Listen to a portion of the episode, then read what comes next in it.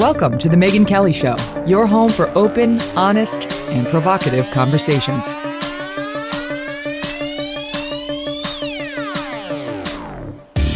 Hey everyone, I'm Megyn Kelly. Welcome to The Megyn Kelly Show. Hours after President Biden vowed to make Russia pay for its attacks on Ukraine, there is little evidence that Vladimir Putin is ready to retreat. Instead, the president of Ukraine offered this grim warning overnight. They have an order to erase our history, erase our country, erase us all. Even before the war began last week, there was a lot riding on President Biden's speech. Democrats were hoping for a reset of the party's message um, because they have midterms facing them down in November. Uh, apparently, hoping that Americans might forget about the mask and the vaccine mandates, to the calls to defund the police departments around the country, to what's happening down at the southern border, and so on. Um, how'd that go? Mm, we'll get it mm, discussed in a second. Uh, now, they wanted to pivot toward unity, right? Unity. Remember Biden's calls for unity in his inaugural address last year and right after he won last year. And then, of course, there was the way he actually governed since that point. Here's a reminder Without unity, there is no peace, only bitterness and fury, no progress, only exhausting outrage. Do you want to be the side on the side of Dr. King or George Wallace? Do you want to be on the side of John Lewis or Bull Connor? Do you want to be the side of Abraham Lincoln or Jefferson Davis? This is the moment to decide. We've been patient, but our patience is wearing thin. And your refusal has cost all of us. Let's stop sending each, seeing each other as enemies and start seeing each other for who we are fellow Americans. So he, doesn't talk to the American people writ large the same way he does when he is not on a big stage, right? For things like the State of the Union. And I think the American people know that. Look, joining me to break it all down for us, all angles on the State of the Union, we have Charles C.W. Cooke with us today, senior writer at National Review. And Jeremy Peters joins the program for the first time, national political reporter for the New York Times and author of the new book, Insurgency How Republicans Lost Their Party and got everything they ever wanted. It's a clever title. Uh, welcome to you both. Thanks for being here. Thank you. Thanks for having me. Okay, Charles. So let me start with you uh, because I know you have a, a, piece up on National Review this morning, which everybody should read. It's called All the President's Incoherence. Your thoughts on how he did? I thought it was an unmitigated disaster. I'm not perhaps the target audience. As you and your listeners know, I don't rate this president but even on his own terms, I thought it was misconceived. The first 10 minutes on Ukraine were fine. But after that, he didn't do any of the things that we were told he would do. Uh, he was supposed to reset. Well, he didn't. Uh, he was supposed to shift to deficit reduction away from Build Back Better in an attempt to win over Senator Manchin. He didn't. He reiterated the entire Build Back Better agenda without saying those three words. Uh, he contradicted himself. He introduced topics at random. I, I, likened it in the piece to David Bowie, who used to write down random lyrics on a piece of paper, cut them up, throw them up in the air, and then reassemble them. That's how it sounded. And then there's the question of his delivery, uh, which is getting worse and worse. You know, people say that it's because he had a stutter when he was a child. It's not. I've been watching Joe Biden for years. He wasn't like this 10 years ago. He does seem old. He seems incoherent. He slurs his words. He reads the wrong words. I I didn't think this worked for him at all. Hmm. Jeremy, what, what do you make of it? What do you think? I think it was the message that you would expect from the leader of a party that doesn't really have a coherent message to unify voters around going into uh, this next midterm election and, and possibly even into 2024. It was a string of very vague utopian promises. Uh, we're, we're going to end expensive prescription drugs. We're going to end expensive housing. Uh, we're going to end all inequality. We're going to end poverty. We're going to end misery, period. And it seemed that, that all of those promises, the president really couldn't back up with any specifics. I mean, it, it was, it struck me how vague many of his lines were. And I think that while there probably were some appeals there that he made to the center, you know, there, there was a line he had where he said, We're not going to defund the police, we should fund the police. I think the perceptions of this administration as captive to the far left are really problematic even if those the, that's often exaggerated. I think that the hardest thing that the democrats are going to have to contend with over the next few months is, is a version of what we saw unfolding in texas last night with the primaries uh, in the southern part of the state where you have a progressive and a moderate who are headed off into a very contentious runoff and if that progressive ends up winning um, it's going to really make it hard for the party to say that it's it's representative of most Americans and not a, a far left entity. Mm-hmm. I want to get to that defund the police thing in one second, but you know, to your point of this, you know, wish list, this democratic utopia, all I could think while watching it was, okay, so he's throwing out these huge things. You know, we're, again, we're going to cure cancer, and we're going to have all sorts of provisions for Democrats that they've been asking him for. And I thought, all right, well, in 2022, I I would like to have the body of Gisele and the skin of J Lo and the energy of a 12 year old, along with the metabolism. Those are my goals for myself. They're just about as attainable as his goals. And the thing about Joe Biden's list, Charles, is that it was sort of he wanted to have it both ways on so many things, right? Like Build Back yeah. Better is gone, but I'm bringing it back in pieces. I'm going to do something about inflation, but here are all these huge things, these spending measures, which, by the way, I know I cannot get through, but they're going to make you feel good as you go to sleep tonight. Neither party at the moment is especially coherent. Uh, and I, when I say that, I don't just mean that uh, both parties have broad coalitions full of people who disagree with one another, although that is true. I, I mean that their stated policy aims are often incoherent. Uh, but it was remarkable last night to hear incoherence from one person, the President of the United States. There were two moments that jumped out to me. The first was that Biden tried his folksy shtick about how he understands the effects of inflation. He knows what it does. He understands why people are so angry. And almost in the next sentence, he touted uh, the $2 trillion in spending that his party rushed through last March, which is responsible for exacerbating inflation on a grand scale. Pick one. Uh, the second thing he did was focus in on what is really a, a more Trumpian line, uh, which is make it in America, build it in America. Now, that's actually quite popular. And the reason he's doing that is that he has found out from focus groups that when Democrats talk about inflation, people don't really buy the idea that it's because we have greedy corporations, but they do buy, erroneously, because this is economic nonsense, the idea that we can fight inflation by bringing manufacturing back to the United States. So he went all in on that. But then he proposed a whole litany of ideas that would make it much more difficult to bring manufacturing back to the United States by making us less competitive, uh, by making labor more expensive, uh, and by making capital uh, likely to flee. Um, again, pick one. Um, so you know, in a sense, this was this was a president who was trying to push buttons and and work around uh, the, the, the public's distaste for him, but doing so in in no thought through way at all. I think uh, in reading opinion pieces from the left and the right this morning, most people are agreed that in agreement that the best part was on Ukraine, the, where he kicked it off at the top, and they, they, had a real moment of unity where both sides stood and and you know, clapped for what he was saying. Here's just a little bit of that. That this is soundbite two.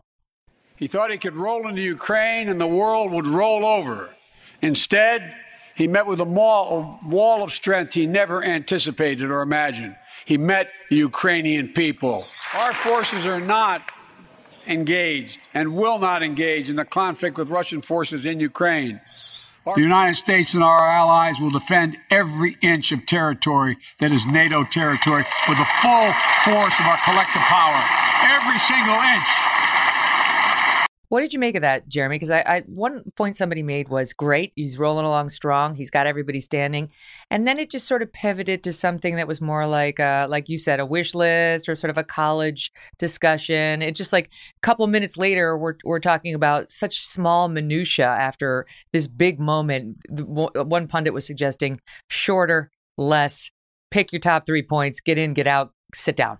Right. Well, that, Megyn, is the problem with the speech overall. There was nothing unifying it. And I think right there, uh, you have a perfect example of the way that Democrats have struggled to connect with voters. Okay, so uh, on, on the surface, he's saying the right things. Yes, the Ukrainian people are standing up. The United States is behind you, Ukraine. However, there was no concrete action to back that up. And there, I think people are kind of left with the question okay, that's great. It's nice rhetoric, but what are you going to do? And I'm not saying that I think there is a whole lot, like militarily, the United States should be or could be doing uh, right now that wouldn't drag us into a full on military conflict with Russia. But it's an example of the way that I think uh, the, the Democratic Party has has struggled to effectively speak to people's concerns and anxieties. And this is why the Republicans and Donald Trump have been making really big inroads with a lot of voters who wouldn't ordinarily think about voting Republicans. Re- Republicans right now are just better at, at channeling the anxieties, the fears of voters out there and giving them a sense that that they understand, to borrow a, a cliched phrase here, the voters' pain they, mm-hmm. they, they, there's an there's an empathy there that is is much more concrete that I think works for you know everybody from uh, Donald Trump on on down who is is speaking to this notion that there are Americans who feel like their government isn't doing much to help them in in what are, are, pretty depressing and, and, and trying times for a lot of people. He so, tried. He tried to do, to do the Joe Biden folksy. We've heard him do it a million times, Jeremy. Right? I get it. I get it. You know, the increased prices, the inflation. Trust me, I get it. But there wasn't a lot that followed to make you actually believe he gets it. I think that's exactly right. There, like like we said, he was very short on specifics of how he would address it. But then when I listened to Kim Reynolds' speech, who delivered the Republican response, there was a, a, real fire there. Like, you know, she was speaking to a lot of the, the concerns that voters have that their elected officials aren't representing them, that they aren't listening to them. As uh, one Democratic strategist I spoke to before the speech said, like, you know, the, the Republicans understand that parents, for example, don't want to hear that school boards don't want them involved in their children's education. Mm-hmm. And, you know, regardless of the specifics of, of any particular debate in any given school district, that's true. Parents don't want to be told uh, to, to shut up and sit down, just like average voters uh, on, on any number of concerns don't want to be told, oh well, this, what you're worried about isn't isn't really a big deal. Um, so let you know, let, let's let's move on. And I think the Democratic Party's problem and, and what Biden's lack of specifics last night, you know, really points to is the, the struggle that Democrats have had in acknowledging people's problems, whether that's inflation, whether that's crime, um, whether that's what the curriculum that's being taught in schools, they have a, a, a denial problem. And mm. they, is, until they learn to speak to the concerns that not just, you know, Republican or even centrist voters have, but that like many Democratic voters, many Democratic parents have, they're going to come up short. Charles, it makes me wonder whether it's good old fashioned shame, but most politicians don't feel that. But you know, the old you can't uh, kill your parents and then beg for mercy on the ground that you're an orphan. Like, do you, is there any chance Joe Biden's not touting those things and not speaking about his understanding of the working class because he knows very well that his exorbitant spending has helped put them in the position they're in now, not to mention, you know, these COVID mandates that have resulted in the loss of so many of their jobs and so on and so forth? No, I don't it's not so. it. Shame. I, I don't think he knows. He still seems to think Afghanistan was a success. He didn't mention it at all last night. Maybe his speechwriters know. I don't think that this is a man who is feeling shame. No, he may be feeling frustrated. He may also be feeling, and this is true in certain ways, that much of what is going on is not his fault. But I think he strongly believes in everything that he pushed again last night. I think that uh, was Joe Biden. I don't think this is a ruse. I don't think this is a calculation, some 8D chess. Mm-hmm. I think that is Joe Biden. And the cancer thing you mentioned earlier is a good illustration of this. The way that Joe Biden talks about cancer uh, is indicative of somebody who has spent his whole life in politics. Obviously, everyone wants to fight and defeat cancer. But Joe Biden seems at one level to believe that if the government gets more involved, we'll do it. That we haven't done this thus far because the government hasn't been sufficiently supportive. And that's not why we haven't defeated cancer. And that, as far as I can see, is his view on pretty much everything. What he is interested in doing tends to change because he likes to keep himself at the center of the Democratic Party at any given point. This is one reason he's moved so far left because the Democratic Party has. Joe Biden is not a man who spends a great deal of time thinking about ideology or policy he moves with the wind, uh, uh, at least the wind as it is defined by the Democratic Party. And so, what he wants to do alters over time, but his constant is that government is good and that Democrats running the government uh, is good for the little guy.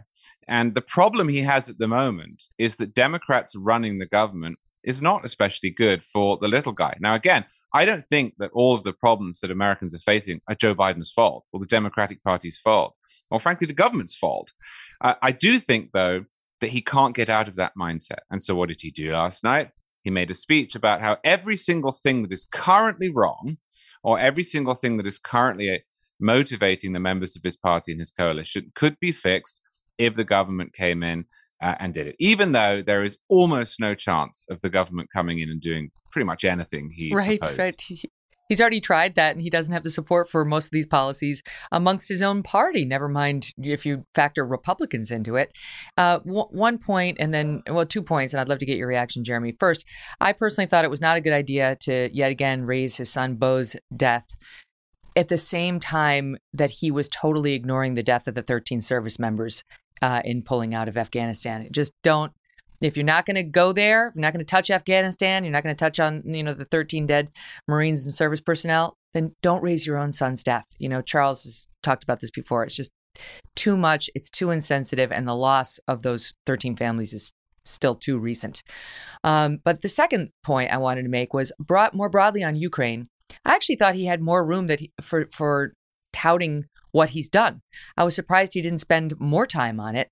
Um, th- just this morning, I listened to the Daily, the New York Times podcast with Michael Barbaro, which I always try to do. And it's interesting. I like to get my information from both sides of the aisle.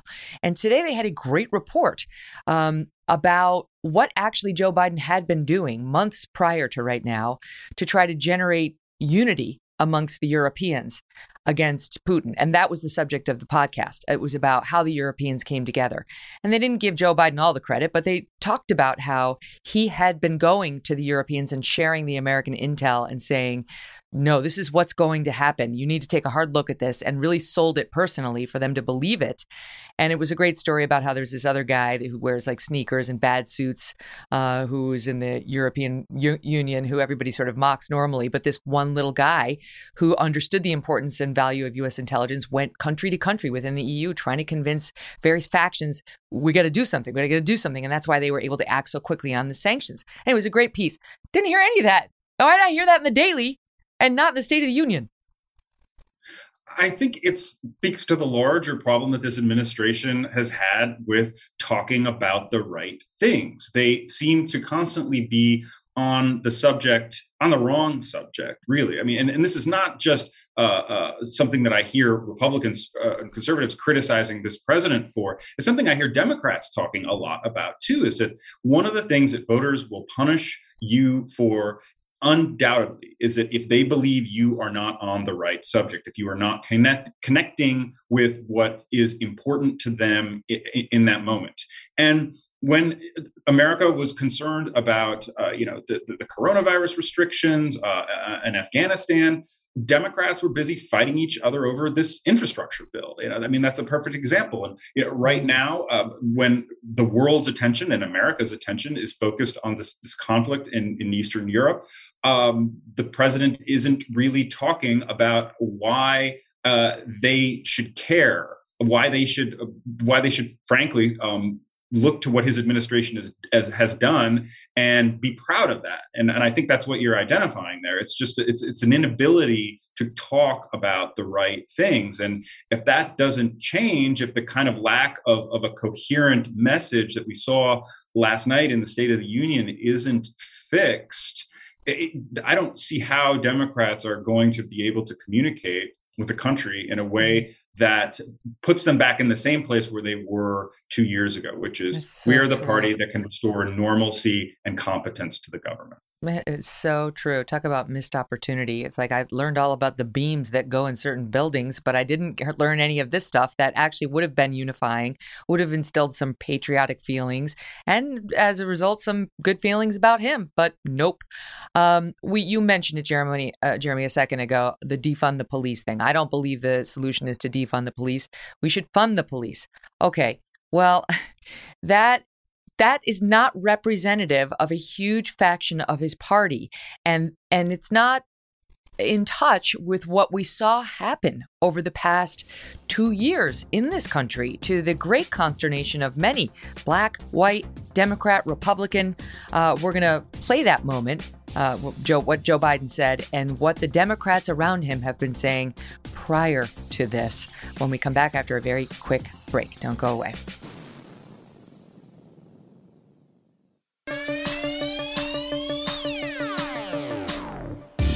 Let's talk about this defund the police moment. To listen to Joe Biden last night, you you would have thought there's absolutely zero daylight between Joe Biden and even Donald Trump on the issue of defunding the cops. Here's what uh, the president said last night. We should all agree the answer is not to defund the police; it's to fund the police. Fund them. Fund them.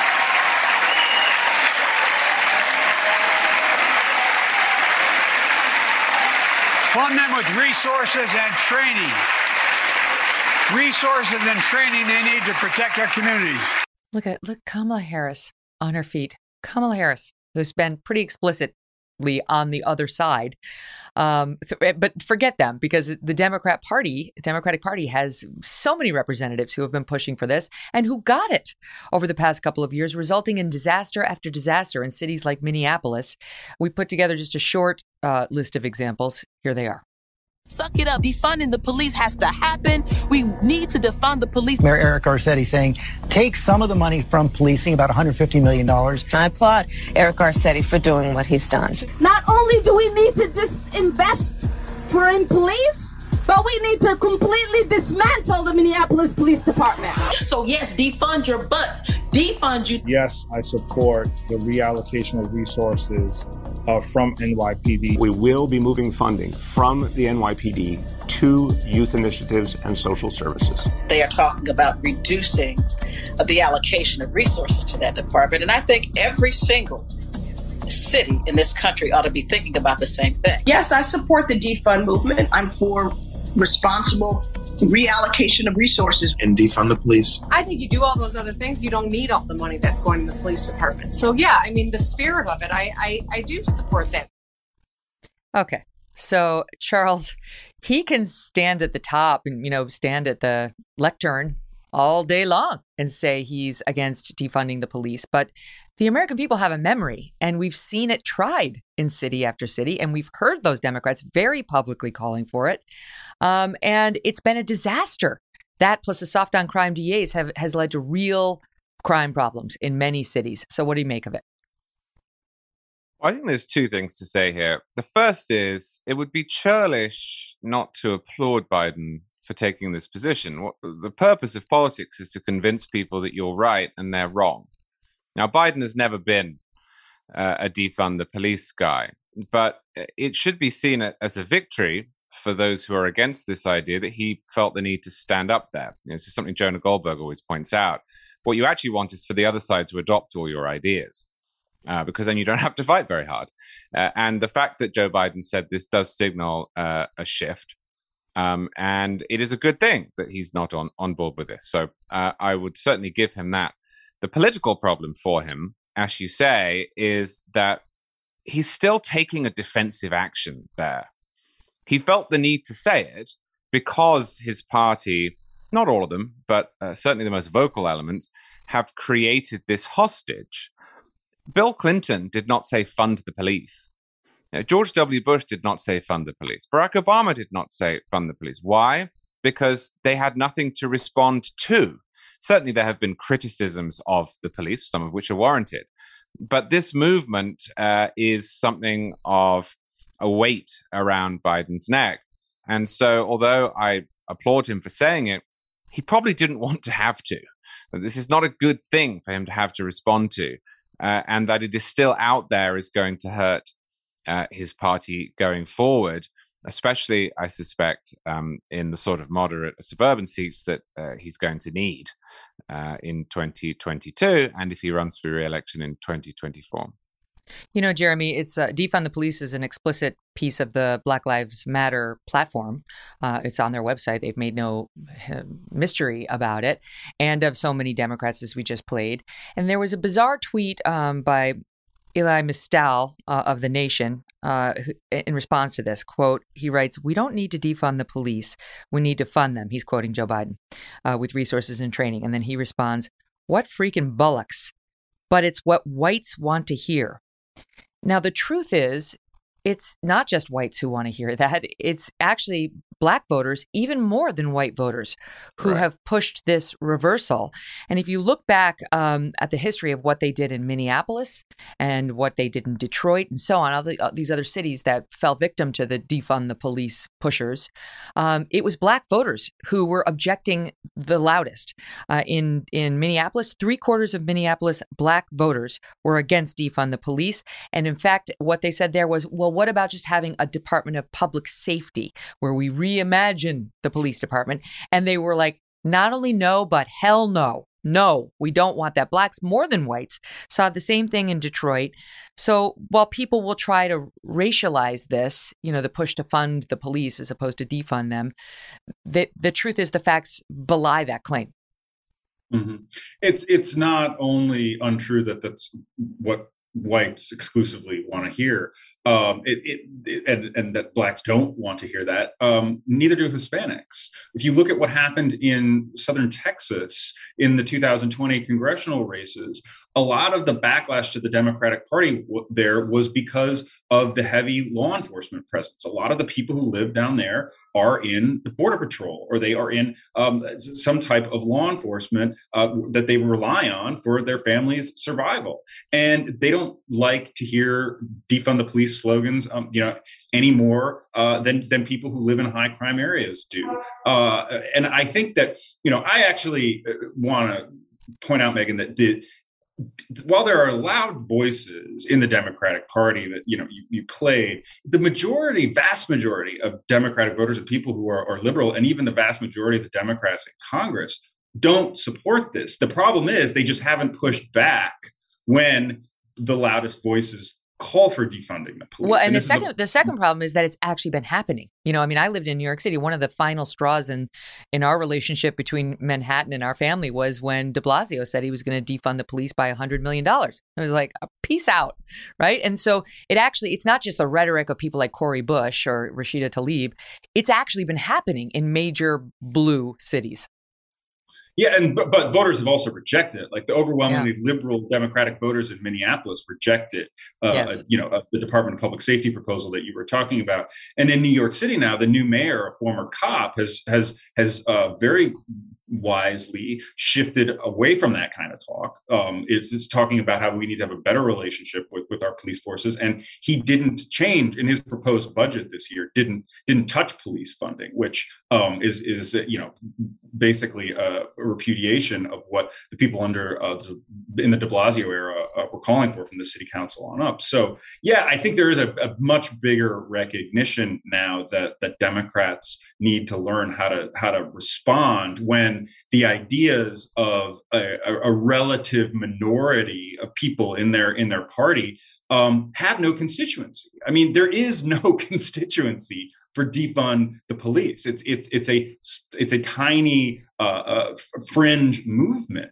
So, but it gets outsized attention, um, and and and Democrats have struggled with how to deal with that. I think you know one of the things that uh, we saw play out in the 2020 elections. And I, you know, I get into this in my book is the way that Democrats struggled to even say things that were complimentary about law enforcement. I, I talk about this race in Iowa where the, the the Republicans started doing polling asking people, okay, do you agree with the statement?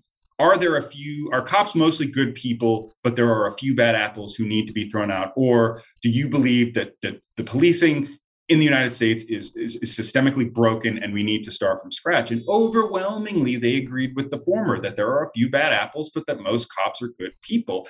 But Democrats never figured out how to es- express that. And they're still struggling with how to do that. Mm-hmm. Charles, th- th- this sort of speaks to a wider point of some of the items that Joe Biden was hitting last night. So, okay, defund the police is not the right move. It's fund the police without any acknowledgement of how that became an issue and why it's on the mind of so many Americans who have lost their safety in part because of these policies, right? Um, illegal immigration. He talked about how we need to secure the border, right? Well, the American people know very well that he's implemented a whole host of policies that have, let's, uh, I think it's fair to say, loosened the border as opposed to securing it.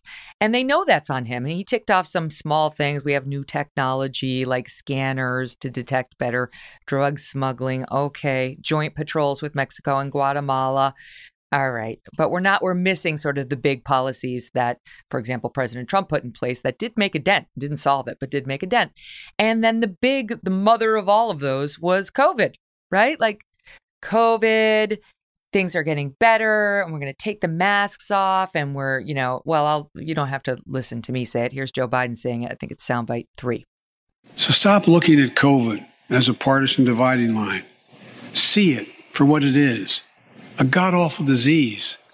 Tonight, I can say we're moving forward safely back to a no, norm, more normal routines. And our schools are open. Let's keep it that way. Our kids need to be in school.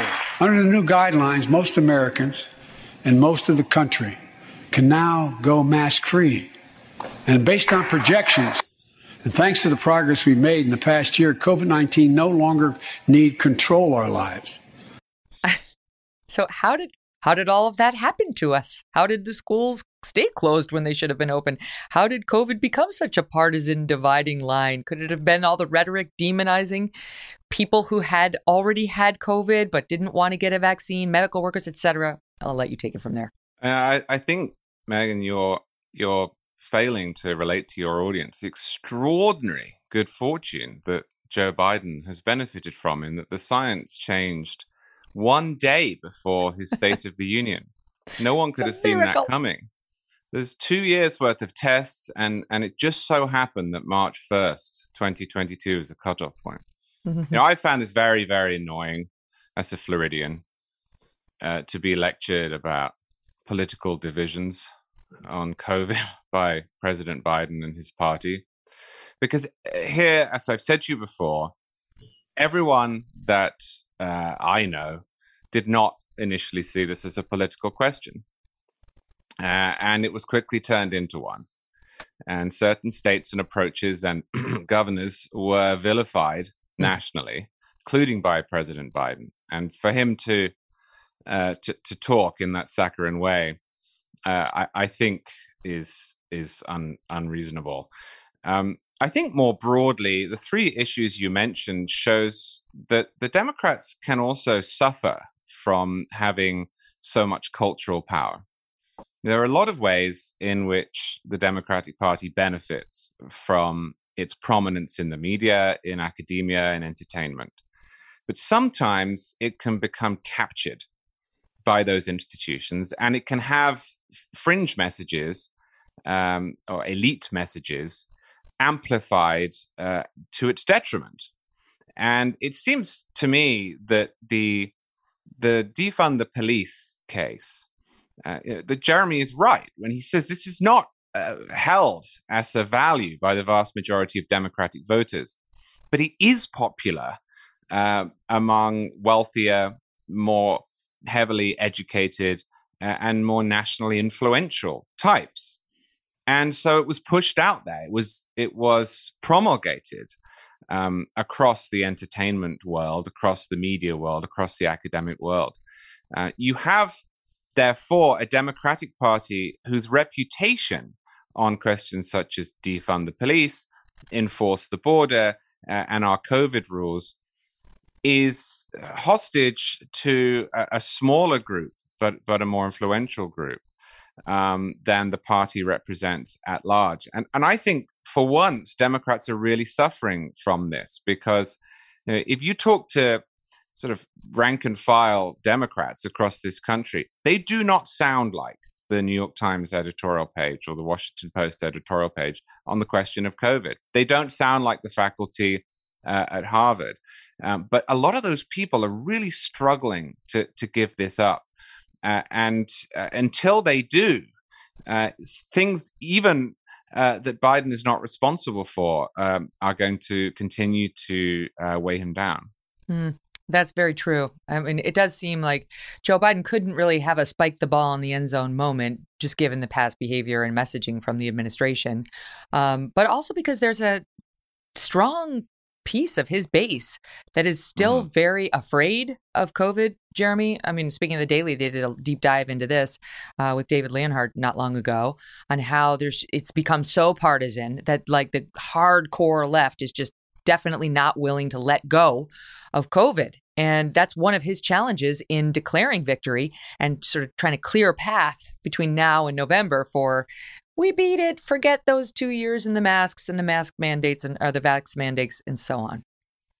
Right, and this is a perfect example of you know, uh, I, I most of my colleagues, the vast, vast, vast majority of my colleagues in the media are are not the kind of people who are making things up. They're not purveyors of fake news. They're they're good, decent, hardworking, honest journalists. But the problem with the way that a lot of the media portrays these issues is is perfectly emblematic of this larger struggle with the Democratic Party in that they are talking and and and promoting the ideas that only a, a relative small elite is talking about on social media and there's a huge difference between the conversation that is happening on social media among progressives and many in the media and what voters are saying back at home. Defund that the police is, so is a true. perfect example of that. Um, and so is is COVID, right? I think the majority of the country, um, you know, has is if, if not moved on, is ready to deal with ready to live with covid live in with a it. way that does not restrict them. And if you look at even in new york city like I, I, live in new york city. I was walking down the sidewalk the other day and i heard a woman on her cell phone saying thank god this uh, you know the masks will be over. And there are people who have you know i know there's a, this this this cliche that new york everybody is is, is like super liberal and um, covid phobic but people have been done with masks outside here for a really long time. And you see you don't see people wearing them as much nearly as much as you used to. And if you're seeing that in new york city that's an example of i think how people have just the, the, the, leaders of the Democratic Party, in a lot of ways, and many progressives, are just out of step with how people want to live their lives and what they're worried about to your point about the media not getting, you know, what really is on the mind of the voters, uh, I think it was CBS, but yesterday they did a story on how the war in Ukraine is going to affect one particular transgender person because, you know, the Russians aren't so pro transgender issue. Like, um, talk about like a day 200 story running on day six. Like, okay, we can get to that changes in Ukraine once Russia takes over, if they take over. We could get there. But right now, there's actual still fighting in the street, and the Ukrainians still believe they might actually pull this out, and the international community is rallying behind them. And that is really the story. I don't think people are really focused on the one in any event. Okay, let me pause there. I'll do another break and come back. I got to ask you about the weirdest moment with Nancy Pelosi and the closed fist clapping about the fire pits. I, I don't know what was going on there, but we have to talk about that and about you know, Biden and his many gaffes that just continue to surface and what we should be taking from that. Uh, more with Charles and Jeremy and more on Jeremy's book coming up. Pure Talk is once again investing in their customers without charging an extra penny because Pure Talk is now providing international roaming to over 50 countries. That's right, as you plan your summer travel, make sure your wireless provider has you covered at home and abroad. Pure Talk already puts you on America's most dependable 5G network, but now they're giving you coverage in over 50 countries as well. unlimited talk, text, and plenty of 5G data for just 20 bucks a month. That's less than the half of what Verizon, AT&T, or T-Mobile will charge you. If you bring your phone, Pure Talk's eSIM technology will make switching so simple. Or you can get great savings on the latest iPhones and Androids. Consider making the switch to Pure Talk. Just go to puretalk.com slash Kelly to start saving today. And when you do, you will save an additional 50% off your first month. Again, visit puretalk.com slash Kelly to start saving on wireless at home and abroad. Back with me now, Charles C.W. Cooke of National Review and the New York Times' Jeremy Peters, who is the author of a brand new book called Insurgency How Republicans Lost Their Party and Got Everything They Ever Wanted. Let's start with that, Jeremy. What does that mean? Mm. Okay, so I don't think you can tell the story of the modern Republican Party and Donald Trump's rise without acknowledging that this wasn't a hostile takeover. Trump didn't come in and displace uh, everybody uh, and and and take command of the party. Um, it was a partnership in a lot of ways. And what many establishment Republicans agreed to take with the bad that came along with Donald Trump was a lot of the good that they saw from a policy perspective. And that's why, you know, when you ask many Republicans uh, from, you know, social conservative, anti abortion activist types um, who I spoke a lot to um, for this book to folks who are you know more establishment minded um, who are part of the bush wing of the party they're fine well maybe not fine but they are willing to say that january 6th wasn't all that uh, big um, of, of, an, of an issue as far as they were concerned they could look past it because Donald Trump delivered the Supreme Court for them. And the Supreme Court is about ready to strike down Roe v. Wade, we think. So you know, that's just one example. But if you look at the types of Republican policy that that uh, were pushed that was pushed through during Trump's presidency, a lot of it was very conventional Republican fare. A lot of it, of course, on trade and immigration was not, but the establishment of the Republican Party went along with Trump at first reluctantly, but then willingly because they saw it was a good deal for them. And ultimately, that is, is Donald Trump's transactional style of politics. And he infused the party with that in a way that I think surprised a lot of folks. Well, Charles, you're you're a good person to respond to that because I know you're not a Donald Trump fan. Our audience knows that about you. Um, but on the policies, I would imagine you're much happier with how Trump governed than with the presidents who preceded and or came after him. Well, and, and with how I thought a President Trump would govern. Uh, Jeremy's absolutely right to say a lot of what came out of the Trump years was pretty standard Republican fare. The one thing he got done through Congress was a tax cut. Well, there you go. Uh, he tried to get Obamacare repealed, and in fact, it wasn't for uh, lack of effort on Trump's part uh, that that failed, although his total uh, disinterest in and lack of knowledge about healthcare probably did hurt. Um, I would just, as a personal matter, distance myself. Um, I'm not suggesting other people don't believe this from the idea that uh, January 6th was worth it. Uh, would never see uh, that as a, a, moral or reasonable way of, of judging it. Um, I, I, think that it is possible, though, to say that January 6th was a national disgrace and that many of the things Trump did as president uh, were good.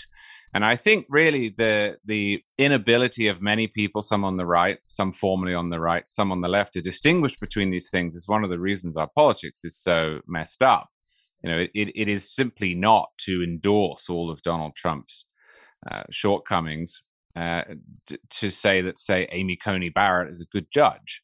She is. Uh, that is true uh, independently of Trump.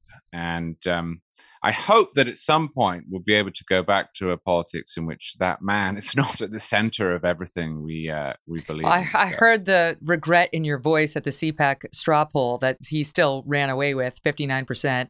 Uh, DeSantis yeah. was the next closest, but it wasn't really close unless you took Trump out of it, in which case DeSantis was the heavy favorite. But his numbers, Trump's numbers went up this year versus last year. And so the Republican Party, they seem to miss him. Uh, how that will play out over the next year or so. we can only wait and watch and cover as reporters and commentators. Uh, okay, can I just ask you because it's a bit of a weird turn, but I've got to ask you about the weirdest moment of last night, which was Nancy Pelosi. What was going on as as Joe Biden was talking about the uh, this was wasn't this when he was talking about the burn pits that our servicemen may have been getting cancer from in the Iraq and Afghanistan wars she stood up to applaud. I don't know what's happening with her fist, but for the audience listening at home, she's got closed fists and she's kind of bouncing them together. And she looks, I mean, uh, as the kids would say, awkward AF. All right, here it is. One being stationed at bases breathing in toxic smoke from burn pits. Many of you have been there. Jeremy, would you like to take a shot at what's happening there?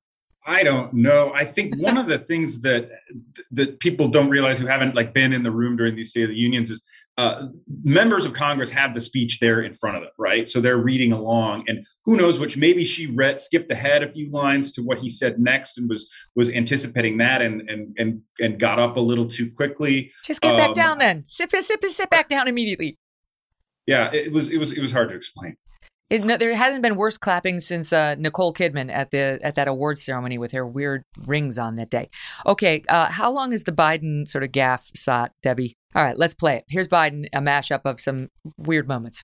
It may circle Kiev with tanks, but it'll never gain the hearts and souls of the Iranian people. Time to see the the what used to be called Rust Belt become the the, the, the home of, of, of a significant resurgence of manufacturing. Bless you all, and may God protect our troops. Thank you. Go get him. Now, Charles, I you write at National Review that you saw an oblivious, ignorant, overconfident blowhard last night. So I'm going to guess you didn't like it, and that you thought some of those moments were the reasons. But you tell me. Well, I think he's been that for a long time. Uh, the the thing that worries me about him is he can't speak can't read off a teleprompter. Uh, he clearly doesn't have the mental acuity anymore to digress, even. You, you see him reaching for stories he's been telling for years and he can't finish them because he can't remember mm. them and he can't incorporate them into what he's saying. And, and this isn't a one off thing. I, you know, I'm notoriously soft on politicians who make mistakes. I was always the guy at National Review saying the 57 states thing didn't matter uh, corpsman didn't matter. It doesn't matter if a president or a politician who travels all the time says hello Detroit when he's in Indianapolis, but Biden does it every 30 seconds. And I think that should matter. Uh, I think that should matter, uh, especially in the sort of international crisis that we're in now. Indeed. Want to remind the audience that Jeremy's book is called Insurgency How Republicans Lost Their Party and Got Everything They Ever Wanted. Thanks to both of you for being here. Don't go away. Matt Welch is back next, along with someone you're going to love. Pure Talk is once again investing in their customers without charging an extra penny because Pure Talk is now providing international roaming to over 50 countries. That's right, as you plan your summer travel, make sure your wireless provider has you covered at home and abroad. Pure Talk already puts you on America's most dependable 5G network, but now they're giving you coverage in over 50 countries as well. Unlimited talk, text, and plenty of 5G data for just 20 bucks a month. That's less than the half of what Verizon, AT&T, or T-Mobile will charge you. If you bring your phone, Pure Talk's eSIM technology will make switching so simple or you can get great savings on the latest iPhones and Androids. Consider making the switch to Pure Talk. Just go to puretalk.com slash Kelly to start saving today. And when you do, you will save an additional 50% off your first month. Again, visit puretalk.com slash Kelly to start saving on wireless at home and abroad. Joining me now, Nancy Rommelmann and Matt Welch. Nancy is an author, journalist, and co founder of Paloma Media. And Matt is co host of the Fifth Column podcast, which is awesome, and veteran guest of The Megyn Kelly Show. You're a veteran, Matt. Great to have you both with me. Arn Putin. Hey, man. Thanks, Megyn. I like, I like it. You can show Nancy the ropes. This is what we do right. when she does this. You've uh, okay. me today. Good. Okay. So let's start with uh, the news of the day. And I'd love to get your reactions to last night's State of the Union. Matt, thoughts? I, uh, yeah. Um, I, I, you know, it was a great 10 minute speech and a really bad 50 minute of follow up to that speech. Um, uh, I'd like the Ukraine stuff. I think he spelled out uh, explicitly and correctly that the US is not going to get involved militarily in this fight and with Russia, which is, I think, what you should do. And also that the NATO alliance uh, will be defended within every inch of territory. Both of those things are what a US president should do. Um, wasn't a little bit more queasy about we're just going to start seizing uh, you know random Russians property uh, right and left. My libertarian heart doesn't like that so say, much. You're a libertarian. I'm like, get them. yeah, I know. a, lot, a lot of people, a lot of people right. like that. But then the the whole laundry list at the end. I mean, he he pivoted from like uh, uniting all of us to saying, "Oh yeah, and the tax cut trickle down theory only benefited the one percent." It's like, what well, what are we doing here? It's it was very uh, it, it detracted from the seriousness of the first 10 minutes to make the last 50 minutes be like a Bill Clinton speech from 1999. Mm, yeah, the misleading on the tax cut and the misleading on the protection that gun manufacturers have on their, you know, they're the only company, the only company that can't be sued. They can be sued. 100% they can be sued. they manufacture yeah. a gun that misfires in a way that actually hurts a human, 100% you can sue them. You cannot sue them for violence done by some random criminal with their gun because we've recognized that it's too attenuated a link. In any event, he says it all the time, and I guess his base loves it. What were your thoughts, Nancy, overall? Well, the first thought I, I, thought this every time I saw the State of the Union. I really wish they'd get rid of the uh, Soviet era clapping. It's just it just takes so long. Not speech. even Chuck Schumer. No, oh, that was fantastic. I was like, what was that? What um, happened I mean, with him? He just got a, like ahead of the applause line. He stood. Nobody else stood forever. he kind of went, oh, oh uh. um. So number one, uh, number two, I agree with Matt. I mean, though I said, you know, at lunch earlier today, I'm like, look, dude, if if Joe Biden can cure cancer, I will vote for even the corpse of the man in 2024. but it's just like you're just throwing on all this stuff, and you know, I mean, he. He better than anyone. How long has he been in politics? He knows these things are not going to happen. So why? What's the point of listening to it again? So, um, mm. yeah, there were a few things I liked, but none of those were were part of it. You liked funding How, the police. I did. I yes, did. you like funding the police. But can, can, we talk about the moment where he tried to say that women women fell out of the workforce during COVID because they didn't have childcare? What? And and why do you think they didn't have childcare? I don't know what could have been happening at the same time. Where would kids mm. usually have been during mm. the hmm. day? Right? Why, why, why, yeah. was, why was childcare necessary Monday through Friday yeah. during school yeah. hours? Uh, and and portraying portraying our sudden maskless moments, which I can't wait for the rest of Washington, D.C., like the schools, to be able to also enjoy, in addition to the octogenarians breathing on each other in a closed space. Um, but to celebrate that as like, you know, we won. Um, no, a lot of people didn't win no. um, that. I mean, I'm, I'm not saying that uh, he was being callous to those who died, but uh, but he's sort of taking credit for the policies of the last two years and the policies in in a, you know especially towards people who have kids in schools as megyn kelly knows mm-hmm. with gritted teeth uh, right. haven't been a, a, a, winning thing for a lot of people especially in places controlled by democrats uh, it's been and, really two different pandemics the attempt to sound like the voice of reason you know it's time given the progression and the way covid is now you know the decrease in cases Okay, so here just we went back for fun to take a look at uh, March of 2021, which is when uh, Texas lifted its mask mandate. Okay, and the Democrats freaked out. Biden called it Neanderthal thinking. Fauci, you're inviting another surge. Beto, it's a death warrant. Gavin Newsom, absolutely reckless. Guess what the daily average of cases was when that happened? When it was absolutely reckless and Neanderthal thinking? It was around 54,000. That was the daily average. Guess what it is now? um, now that Biden thinks it's okay to take away the masks. 100,000, almost double when he called it Neanderthal thinking. And why? So, how does he get there? Well, he says, well, it's time to focus on the hospitalization rate instead of the case rate. Well, that's always been the case. You just refuse to, to do it. Right, right. Uh, Welcome to the party. So no acknowledgement. That's why I said like they're, they're. I know the term gets overused, but like they're gaslighting us.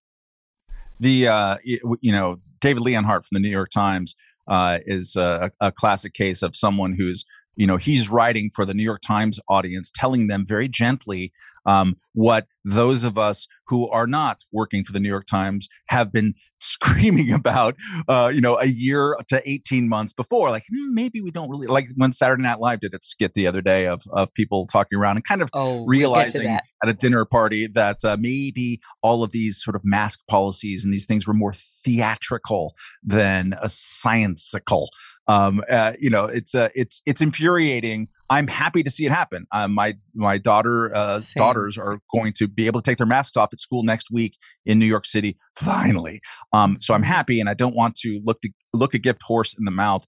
Um, but it is infuriating, and Republicans are right to, in their response, say hey look there's a parental revolt happening right now because you screwed with parents and you and uh, and you got in bed with the teachers unions in your making of policy yes. which is absolutely true uh, joe biden literally goes to bed as he brags uh, in his speeches with the teachers, with the teachers union member, member every night it's so true. There's a lot in there. So David Leonhardt, I agree with you. I think he's a gift, though. Uh, he's been on this show too.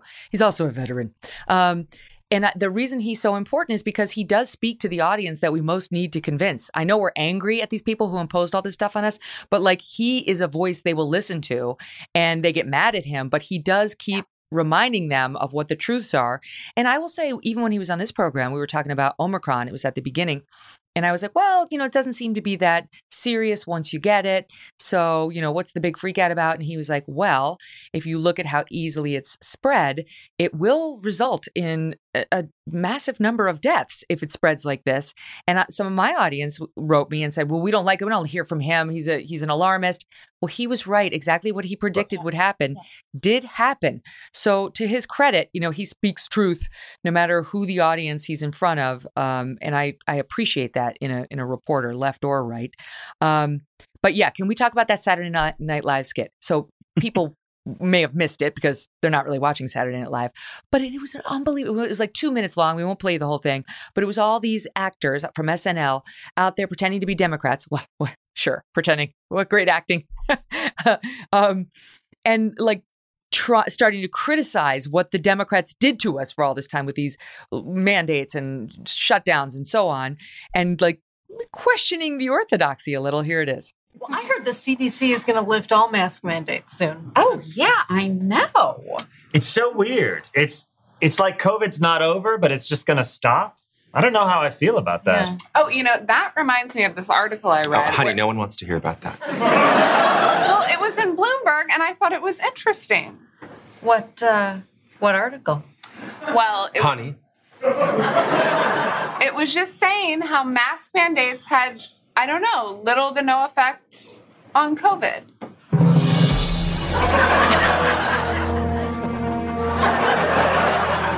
Cue the shocked looks. the nervous water pouring.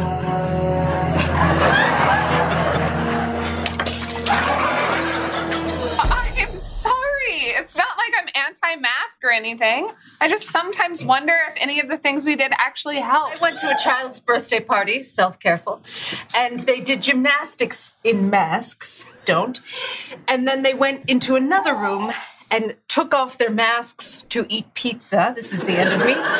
So, did they really need the mask? Oh, no. Did any of us ever need the mask? No! Oh my gosh. You want to laugh, but also I want to punch them in the face.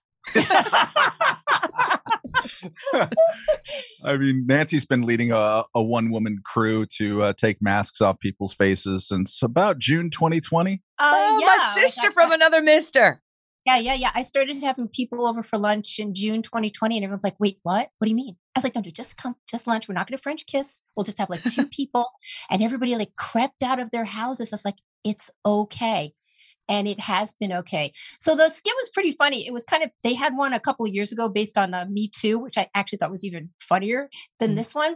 But it is kind of amazing to me, as someone who has not been of that ilk, to think that people really, really, really believe what they're doing.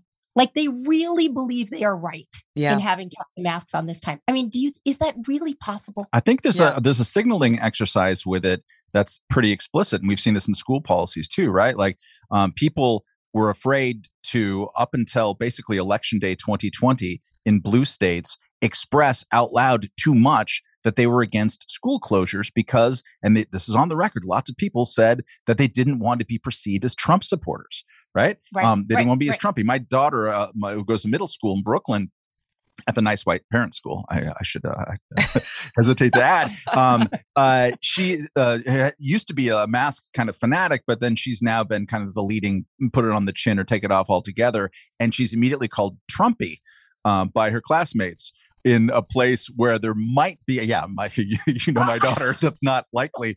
Um, but uh, in a place that probably voted 103% uh, for Joe Biden this last time. So there's a, there's a, a sense of, uh, and you saw this in Portland, right, where Nancy's done a lot of great reporting of of people wearing yeah, a mask to signal their like a, a sort of solidarity and their political uh, point Oh, of view more 100%. than that they've grappled with any of science. We had Jennifer Sey on the program, uh, uh, and I, I Oh, want to yeah. hear about Portland in one second, but we had Jennifer Sey on the program, who is the um, head of Levi's, and she got forced out because what was her sin? Was she out there parading against, you know, with the truckers against the vax mandates? No.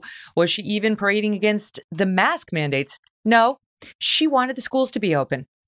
in San Francisco, which now we've seen, and I, know I want to get to this too. She she wanted those school board members recalled. She wanted the schools to be open, and they called that Trumpy within Levi's, supposed to be America's brand. Guess again, consider Wrangler, everyone. Um, and she wound up fired. She wound up fired for that absurdity. Go ahead, Nance. Well, I was just gonna. I, I was gonna say I, I just spoke with someone from Portland two days ago who said that uh, you know Portlanders keep their masks on because they want to signal that they care. They care more than other people. They care about old people and and whoever might be more vulnerable. And even now, even now that it's being lifted everywhere, they're not lifting it yet in in in Portland. Uh, in terms of the recall, uh, it Which we both were at. We were both at the recall party. Uh, we were at the recall watch party, and it was like being inside an Alka Seltzer. It was so exciting. You could tell, like, there was no way that the, these people were not going to be recalled, and they were, and they were slaughtered. They were slaughtered. And it was really, really nice to see. And I think I am going to go back and cover the uh, the Chesapeake recall because Oh I God. think there is, yeah. So the Chesa the Chesapeake thing is blowing my mind. My, my audience knows I'm now obsessed with Chesapeake. I mean, people don't know, Oh. but but like he th- this is the man, this is the son of two convicted murderous terrorists, of domestic mm. terrorists, who was raised by two other murderous terrorists. Four for four. Bill Ayers and Bernardine Dohrn. Ber- Bill Ayers and Bernardine Dohrn. I mean, Bill, the head of the Weather Underground, which bombed several buildings. They actually did blow up a building, including themselves, not Bill and his wife, but their group and so on. That's his parents and then his adoptive parents. No wonder the guy does not want to fight crime. And now he's gotten all his bad press for the murder rate in San Francisco and the crime rate and the, the carjackings and the car thefts and so on. And unlike London Breed, the mayor of San Francisco, who's like, oh shit, I'm going to pivot on this. I'm pivoting. Um, he's like, "M- more prosecution does not does not stop crime. I'm telling you, you guys need to listen to me. What I am doing is working. He is going to be recalled. Yes.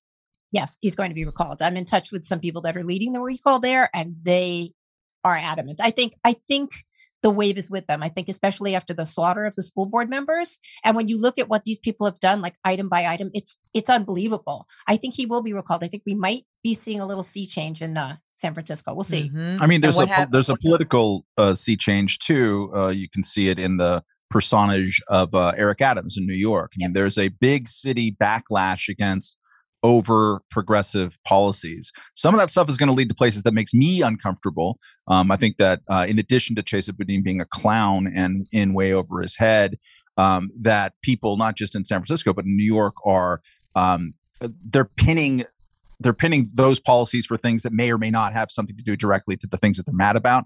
Um, some of them do, some of them don't. Um, it's kind of it's uh, it, and they're going to perhaps throw out some uh, what I would consider to be uh, good policies about cash bail, for example. Not to say that you let people go who are I'm criminals. against you again. It's that you, it's uh, it's that if you've this is your 12th time you know and you're violent uh, that's a, a different thing altogether uh, but you're seeing a, a real backlash uh, and i think um, you know, you can even bring it back to CDC masking policies and the fact that we somehow took the masks off last night in Washington. It's amazing how the science seems to be impacted by what happens at the ballot box, beginning with Glenn Youngkin in Virginia and then going on to well, and, and literally, literally one day, I think it was after uh, this Democrat polling group came out with a red alarm fire notice to the Dems saying, "You will lose. Stop being such downers on COVID. The American people are over it. They want to live with it. They do not want to be reminded of restrictions or any of this. Not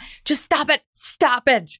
And suddenly, ah, 102,000 cases is no longer a problem when you know 54,000 was death, destruction. You can't, you don't care about people. Yeah, I, yeah. Again, it's really hard not to uh, grit your teeth at this, uh, given uh, you know everything that every single person, including people who are not like us, we are public figures. I understand, Megyn that you've been criticized a time or two in your public uh, career. Um, it's happened. It's been known to happen. I have two, maybe to a lesser extent. Um, uh, but that's fine. It's part of our job description, but it's not part of the job description of just parents who are going to school board meetings and saying, "Hey, how come the schools aren't open?" And they were uh, brutalized by teachers' unions, by uh, by politicians. Um, Richard Carranza, the school board chief in New York, uh, until he uh, he fled uh, about a year ago, um, they would just call those people racist, and it was it's an incredible discouragement of public participation. One of the interesting things about the San Francisco recall, the co-organizers of it who are really great uh, people. Mm-hmm. One of whom is an immigrant from India, and the other whom is a, a, a woman progressive uh, from but Caltech. Uh, and they just didn't give a rat's patootie about being called a racist. And in fact, they saw what they did, and that was the number one thing that they would be hit with in San Francisco. We're going to hit the Democrats by calling them racist. What? Um, Why would like they live they here? Wanted, they wanted to make the uh, discourse safe for people and have people be brave and and say when yeah. You are called that laugh at the person say that's just not true and then just move on immediately um, and that uh, part of the alka-seltzer in the room is that you could see there's a galvanizing effect on people who are no longer discouraged from public participation by this kind of freighted name calling. So can I tell effective. you this is this is yeah. one of the very very rare disagreements I have with the brilliant Douglas Murray. I mean, he's just such a smart social commentator, um, and his book The Madness of Crowds is just well worth your time. But he um, he he really feels strongly that if somebody hurls the R word at you, you should respond indignantly. You know, you should be like, "How dare you? How dare you use that word against me? How dare you water it down in this way? How do you you know?" Like, but, and I am like, that may have been true three years ago, five years, but like they hurl around so much now. I mean, truly, I think you're right. The only response is to laugh and move on. Like, okay, I got it. I'm racist. Then I'm racist. Okay, got it. Let's move on because they've used it against everyone black people, white people, Republicans, Democrats. doesn't matter. What? I mean, someone can say to me, you know, you are a seven foot tall left-handed Croatian tennis player. And I'm like, yeah, that doesn't have anything to do with me. And okay. they could call me racist. Like it doesn't have anything to do with me. Let's move on. It's just yeah. it just doesn't have any power. And it's a shame right. because bigotry is bad, okay? You know, like uh, making collective demonizations of populations based on stuff that they didn't choose, or even sometimes stuff that they do choose, like their politics. Uh, but to say that an entire large class, millions of people, are uh, you know, uh, deplorable or beyond the pale in some way or or inferior in some way. That's awful, and we need a language to describe that. And that language has been so abused, and and the the threshold uh, of, of, of evidence for it has been so incredibly lowered, especially mm-hmm. in within journalism over the last five six years, um, that uh, that it's kind of robbed us of the language to call things by their proper names and that's a that's a damn dirty shame because yeah. racism sucks and we shouldn't tolerate it xenophobia sucks you know when when donald trump said that you know the judge curiel uh, for whatever his name was in uh, 2016 mm, Curiel, yep. um, said that uh, that we can't trust him to make a judgment in a case because of his background. That was terrible. You that should never do that, and you should have a language to describe that. That that was one of the things um, that I hit Trump for. It was actually Trump, you know, he had attacked me and then we kind of made up. And then, you know, I continued to hit him uh, when he deserved it. And I can t- continue to this day to defend him when he deserves it. That's like a, what a real, what an honest journalist slash commentator should do. If somebody's uniformly defending one side or so on, then you're you know, you should understand what you're getting, which is somebody who's partisan, not objective. But that was clearly beyond the pale and was a nonsense objection to Judge Curiel. Anyway, yes, we need that. We need that word. We need the word racist to work, but it doesn't anymore. They've completely diluted it past the point of its uh, it being effective. And I think to your point, Nancy, like the people who spoke up at that school board meeting, they they got it, and I give them credit for being Democrats and getting it. Uh, I think we actually have a clip. This is your clip. This is from your video. You were there, of one of the parents um, there talking about how the school board needs to uh, think about educating the kids and not just renaming schools while this while the education is shut down. Here he is. And we want to see school board members who put education first. Yeah. And who put the needs of the most disadvantaged kids first, who have been the ones who've fallen the furthest behind right. in the two and a half, two years that the school has been shut, and who've lost the most in this pandemic. And who the school board, who is, who, which talks about social justice nonstop, has not prioritized. Mm-hmm. It is not progressive to send back the kids who are the most disadvantaged to not prioritize their education. It is not progressive. And San Francisco today has shown us what it means to be progressive. Yeah, like that guy.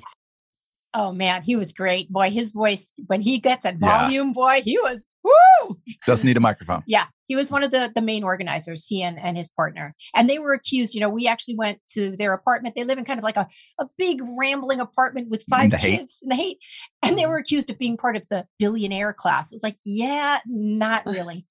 Not really. nice try. Yeah, that's what they'll get you on something. If, if they can't get you on racism, you know, because yeah. you, you happen to be have brown skin, they'll they'll try anyway. They, they don't care. They'll try anything. All right. So there's a lot more to talk about, including D- Nancy's significant time with a bunch of serial killers. So, oh. so we're we're gonna get to that. Pure Talk is once again investing in their customers without charging an extra penny because Pure Talk is now providing international roaming to over 50 countries. That's right, as you plan your summer travel, make sure your wireless provider has you covered at home and abroad. Pure Talk already puts you on America's most dependable 5G network, but now they're giving you coverage in over 50 countries as well. Unlimited talk, text, and plenty of 5G data for just 20 bucks a month. That's less than the half of what Verizon, AT&T, or T-Mobile will charge you. If you bring your phone, PureTalk's eSIM technology will make switching so simple. Or you can get great savings on the latest iPhones and Androids. Consider making the switch to PureTalk. Just go to puretalk.com slash Kelly to start saving today. And when you do, you will save an additional 50% off your first month. Again, visit puretalk.com slash Kelly to start saving on wireless at home and abroad. So I would be remiss if I moved on to serial killers without talking first about um, another notable performance last night or yesterday, and that is uh, the Vice President of the United States, Kamala Harris, who well before the events of last night gave an interview earlier in the day to a radio station in St. Louis that has been universally mocked. I mean, it was mocked by the left and the right all over Twitter yesterday. And take one listen and you tell me why. Ukraine is a country in Europe. It exists next to another country called Russia. Russia is a bigger country. Russia is a powerful country. Russia decided to invade a smaller country called Ukraine. So basically, that's wrong. Sharing is caring. now, I will say he asked her to d- explain it in layman's terms or simple terms. Okay. Uh, are okay. the uh, like are the is St. Louis now just a, suddenly a bunch of kindergartners? Did all the grown-ups leave the city? yeah, I was going to say, was that to a second grade that she was speaking to? I mean, at least it's better than that uh, that uh, thing that she said about six weeks ago when um, someone uh, was asking her about um, COVID policy and and you know whether they got tests wrong or whether they did, did bad things and and and uh, and she said something to the effect of every day is the day to start doing the things that are better. And that's why we are going to be doing that. Isn't that, the, that was like the old total Today. cereal commercial, I think, right? today. Um, before we leave the State of the Union, I'd like to give one. I, there was one thing for me that was surprising and positive.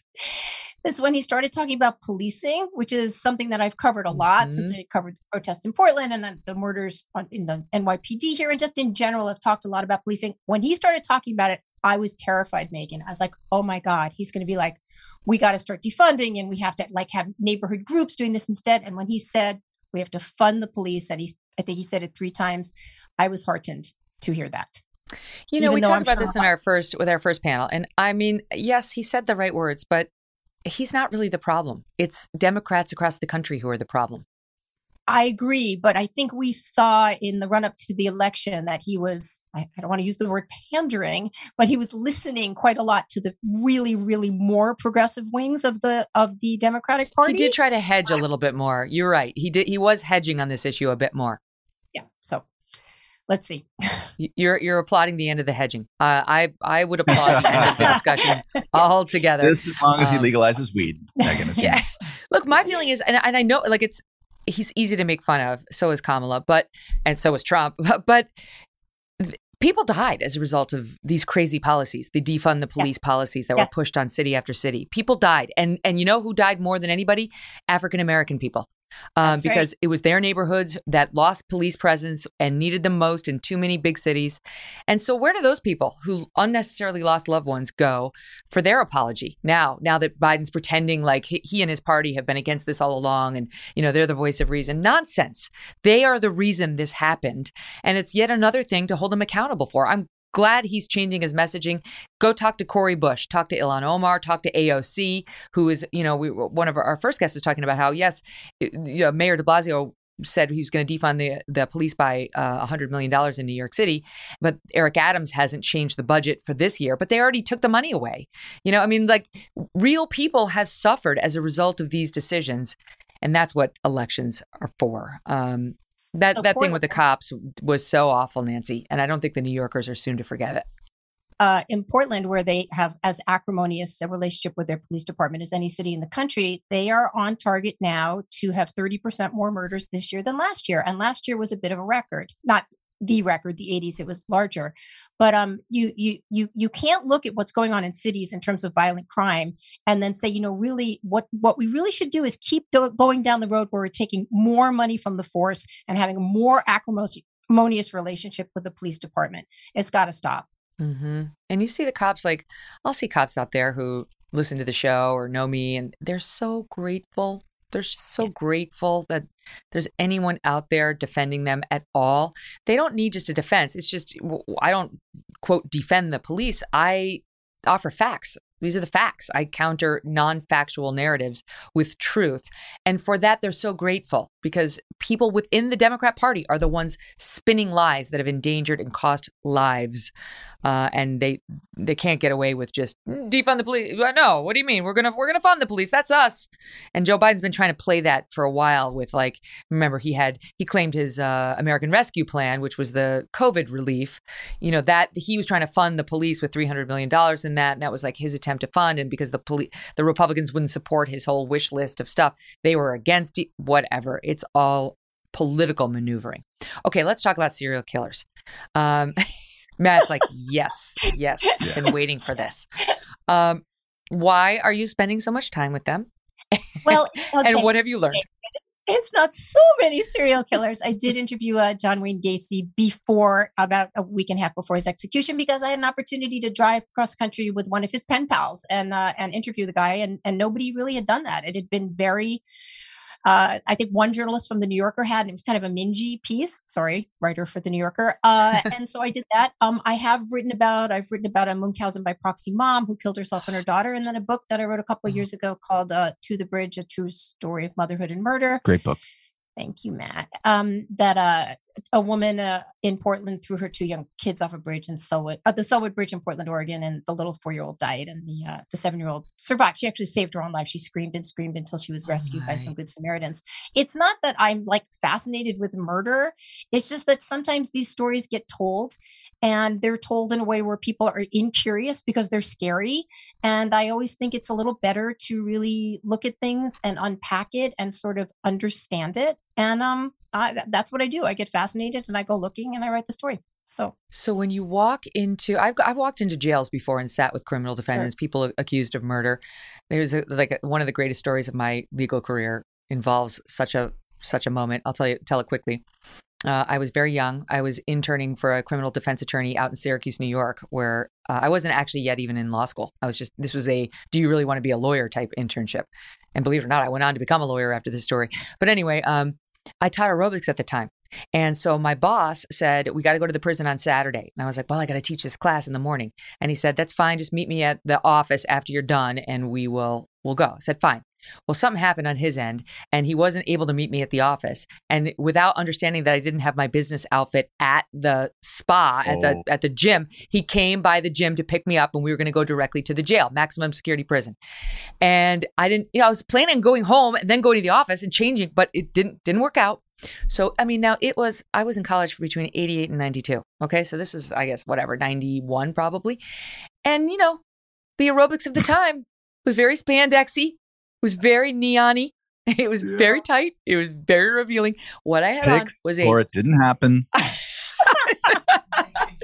I had on a one piece black leotard, of course, skin tight because it was lycra, you know, skin tight, with a neon orange thong, neon orange thong on the back of it, right? My bottom was covered because it was black, but you know, that's, that was the look with neon orange sh- slouch socks because that was of course, mm-hmm. and a neon orange scrunchie with my big over teased hair sticking. And I, that's how I, so we show up to the prison and the guards, the, you have to, I had a winter coat on it, thank God, because at least it was Syracuse. You know, you always have to have a winter coat. And the guards, you can't take your coat in when you go visit the prisoners at the maximum security. You have to take the coat. They made that rule up. Yeah, that's it. Truly, I'm like, oh my god, what the fuck is going on here? So we're we're going, and they're like, she's got to take the coat off, and and my boss looks at the guards, and he looks at me, and he goes, show them your little outfit. so I like open the coat, and they're like, the coat stays on. She keeps the coat. they did not make me go in to see the murder defendant in that outfit, but trauma, trauma. I get it. I need a trigger warning when you talk about going to the prisons. You just reminded me of something that I forgot. So when I went to go see Gacy, you know, you check in and I was not wearing spandex, but I was like 30 years old and you know whatever looked okay so he was up of course he was on death row so he was up uh, we went and visited and there was not like there was no plexiglass or anything i was sitting at a table with the guy like three feet between us his Whoa. hands were shackled but going up to see him we had to kind of go up this long curvy staircase and prisoners could see us from other windows oh boy. and all of a sudden i started hearing this like wah wah wah! Oh. just cyclone of men because it was a woman and like you know they don't get to see women. It's just like hi uh-huh. anyway yeah. Then you're wondering like is this skirt long enough? Is this like yeah. going up yeah. the stairs? short uh, enough. Is it short enough? Is it short enough? Matt, Matt's going a different direction. So what? I mean, weird, weird question, but everybody wants to know what was what was John Wayne Gacy like? What was it like to be across from him?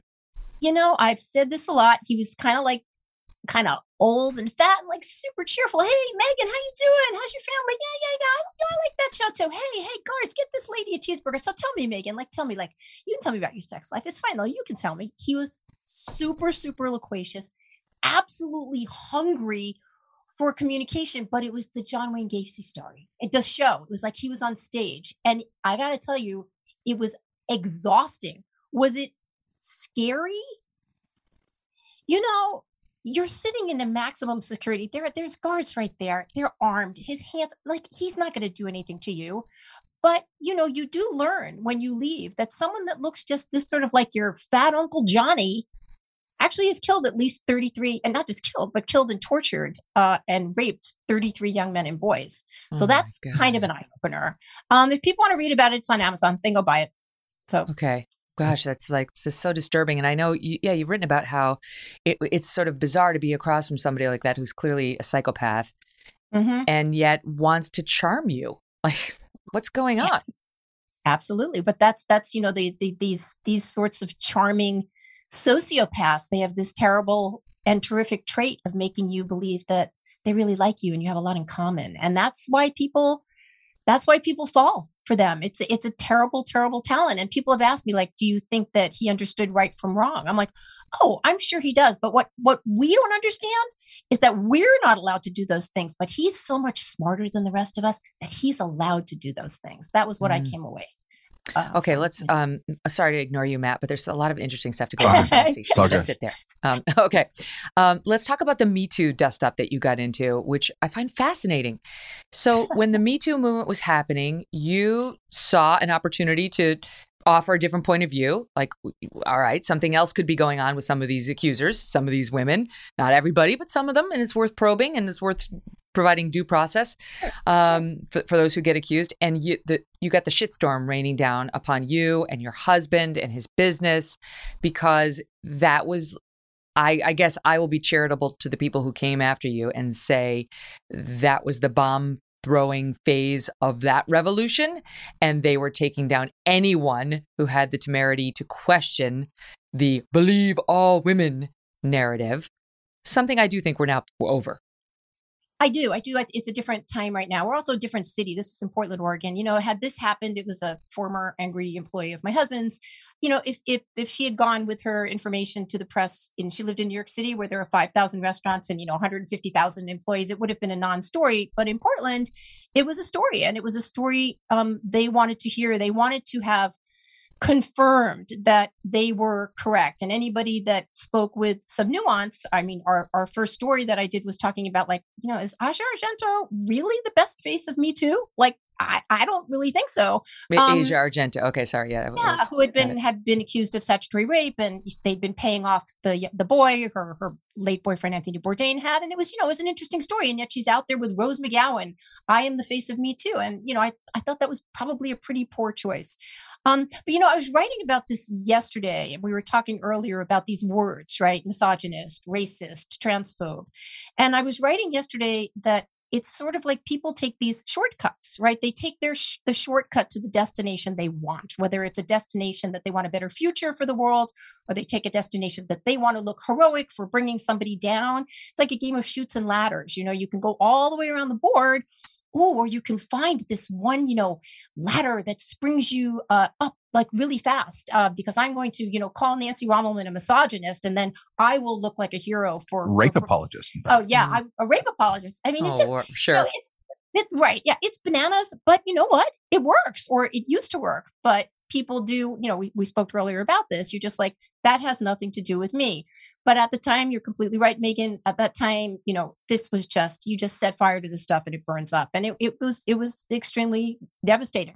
I should take mm-hmm. uh, uh, some of the blame for it because I came up with the name of, of their little YouTube uh, whatever uh, uh, video podcast, of which there's five episodes from what I understand. What was it again? It was like not me, or what was it? Me neither. Hashtag me, me neither. neither. Me neither. It's a good name, but it's also like it's hit me. It's Matt's fault. Uh, it's it's my fault. Everything really. Yeah.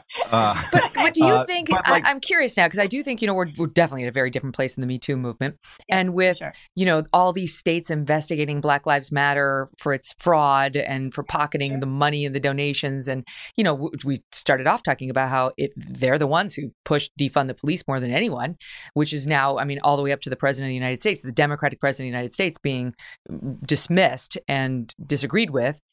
Do you feel like what's happened with that sort of racial reckoning, the overcorrection, not just actually taking a hard look at whether, you know, we, we see racism in this institution or that, but like the craziness, you know, the insanity of like all the black students get free tutoring and nobody else does. And, you know, like just this sort of all the white people have to resi- resign from their jobs so that black people can have those roles, like the guy from Reddit. Um, do you feel like that phase is over too? I don't. I keep I keep waiting for the the corner to be turned um, decisively. We were not in the mania that we were at the height of the George Floyd protests and afterwards. By which I don't actually refer to the George Floyd protests themselves, but like the media reaction. There's a guy, the director of a museum in San Francisco, had to resign for uh, like saying something completely uh, uh innocuous. A poetry magazine. right? Yeah, it was supportive. supportive. of BLM, but not not enough. And then it's like, yeah, well, you're past racism. You should shut up uh, the Poetry Foundation in Chicago like completely imploded. There's like knitting groups, like terrible, terrible fratricide with the knitting groups happening. We're not exactly in that freak out that was there that summer that like, caused a lot of uh, implosion in the media, and that's good. But the trend lines, keep, the stories keep happening. I mean, uh, John McWhorter wrote about a, a, piece, a story just like that uh, today in the New York Times. Um, it keeps with us. I'm afraid that the um the there's an institutionalization of this of uh, diversity equity and inclusion uh, training and departments at universities and things like that. They need something to do right? Um, yeah. it's like you, you see this in some of the coverage. There was a a piece, uh, I think it was CBS News, and I'm sorry if it wasn't, um, but out of Ukraine, which is a Ukraine's a really interesting place right now. A lot of news happening that you could write about, and it was about what would happen. You know, uh, the experience of one uh, trans uh, Ukrainian. Yes, um, we're on the same uh, page. I mentioned this in the A block. Yes, it's absurd. Who, who, cares about that right now? It is a story every individual uh, you know dignity and story but like you could see that there's these desks that exist at media institutions and they need to come up with stories um, and there are departments within and, and human resources departments. My god uh, the amount of which this has been institutionalized. So i'm afraid that we're going to keep seeing this over and over again and we have this whole generation of people who've just been compiling social media uh, that can be mined by uh, you know uh, outrage archaeologists. So I would like outrage to think that we turn the corner, and I and I really hope so. Um, uh, and the more that we laugh and just call BS right in, in its face, the better. Uh, the the quicker we'll get to a, a different place. Well, but I think it's going to be a while before the legacy. What you said reminded me of something that Joe Biden actually said on defund the police. He, at the time when he was candidate Biden, he was asked about this. Right, it was in the height of the post George Floyd time, and he hadn't yet been elected. And he was asked where do you stand on defund the police, and he said, "Oh no, I'm uh, you know I'm for." Um, you know, reform, police reform, and funding the police so long as they have the requisite number of diversity hires. So the police department, you know, in Butte, Montana, where our, our guest on Monday was from, which has very low in, in black population, they need to have 50% black police in order for Joe Biden's view, in his view, for them to get their funding, right? Like he needs perfect parity between blacks and whites. That's what he was saying when he was running. And not only that, on his first day or second day in office, he signed a, a whole of government executive uh, order to install an equity lens by which they will measure all of their output and inputs and hiring and everything else. Um, I know mm-hmm. people work in the federal government. It's changed the way that they do their work because they're fulfilling this basically HR request, but also sort of a, a measurement impact request as well. That you have to show some work at the end of that. So he has been very receptive to this notion. But it is interesting, as uh, my uh, fifth column co host Kmele Foster pointed out on Twitter yesterday, the word equity didn't show up in, in that in that speech. This was mm. not the most woke speech from a Democratic president that we've seen in a long time. If anything, wow. it was kind of closer to the opposite. Back to the no, so this is a separate memo that went out to the Dems about two weeks ago from the DCCC. They had done their own research and they said voters find us preachy, judgmental, and insufferable, and we have to stop with the culture war stuff because we're losing.